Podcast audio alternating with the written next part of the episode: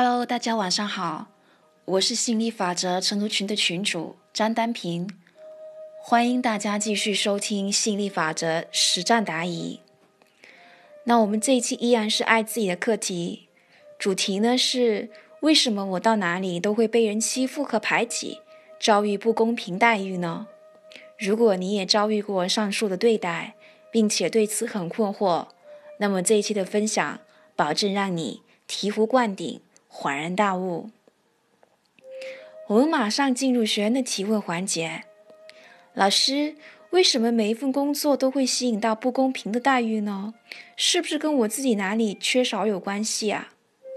子瑜老师解答：自我价值感低落，想要更多，却又觉得自己不配的，就会反复吸引来这种局面了。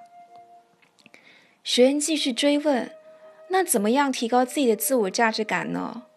我的自我分析是，我自己性格太懦弱，人呢又过度好心，人善被人欺，所以会被有心机的同事利用，伤得体无完肤。子瑜老师继续回答：是的，要提高自我价值感，先要了解你的自我价值感是如何低落的。在你小的时候，父母和师长。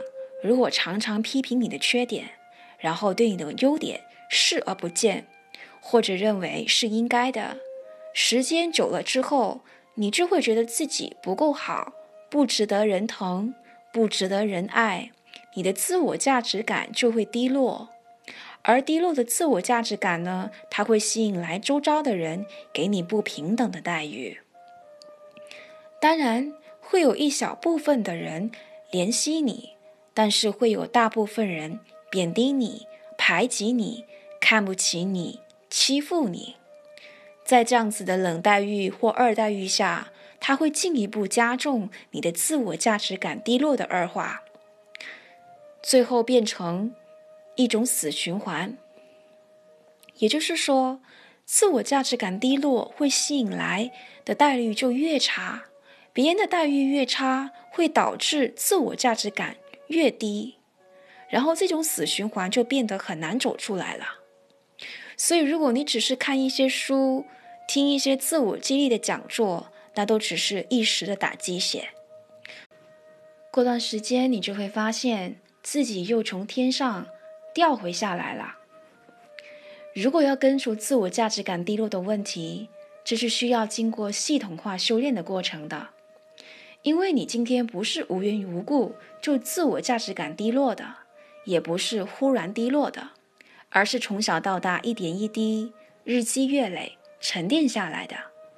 而这种沉淀下来的感觉，它就好像老烟枪牙齿上那黄黄的烟迹，老茶壶身里那黑黑的茶迹，它不是你随便拿条布来擦拭就能够直接擦得掉的。相反的，因为他们的沉淀是日积月累的结果，所以他们是很顽固的污迹。而这种顽固的污迹，如果你不经历一个循序渐进、日积月累的逆向工程，是无法洗脱、洗净的。你会发现，去到哪里，牙齿上那黄黄的烟迹都会跟随着你，记忆随身，而且还是随身一辈子的呢。所以说，如果这种记忆还在，常在行不灭，你就会继续反复吸引来各种各样外界的冷待与二代，比如说欺负你、剥削你、排挤你，都是不可避免的了。而且它会是你日常经验中的常态经验。这种顽固的污迹，它其实是无法单靠简单的自我激励。用打鸡血的方式去清洗的，因为鸡血是洗不掉牙齿的烟迹，也无法洗掉壶身的茶迹的。所以，如果要让自己彻底解脱，要么就是通过子瑜老师带领下系统化修炼过程来实现这一点。系统化修炼它有两个好处，第一个是突破是很有把握的。因为你不是第一个子瑜老师成功解救出来的学员了，这套有效的方法本身已经形成一个系统流程了。第二个好处是时间成本是最小化的，因为有老师带教，有环境的加持。唯一的坏处是要付钱，其实就是花钱买把握，买时间，花钱收购老师的智慧，收购环境的正能量。那另外一个选择呢，就是自我摸索、自行参悟。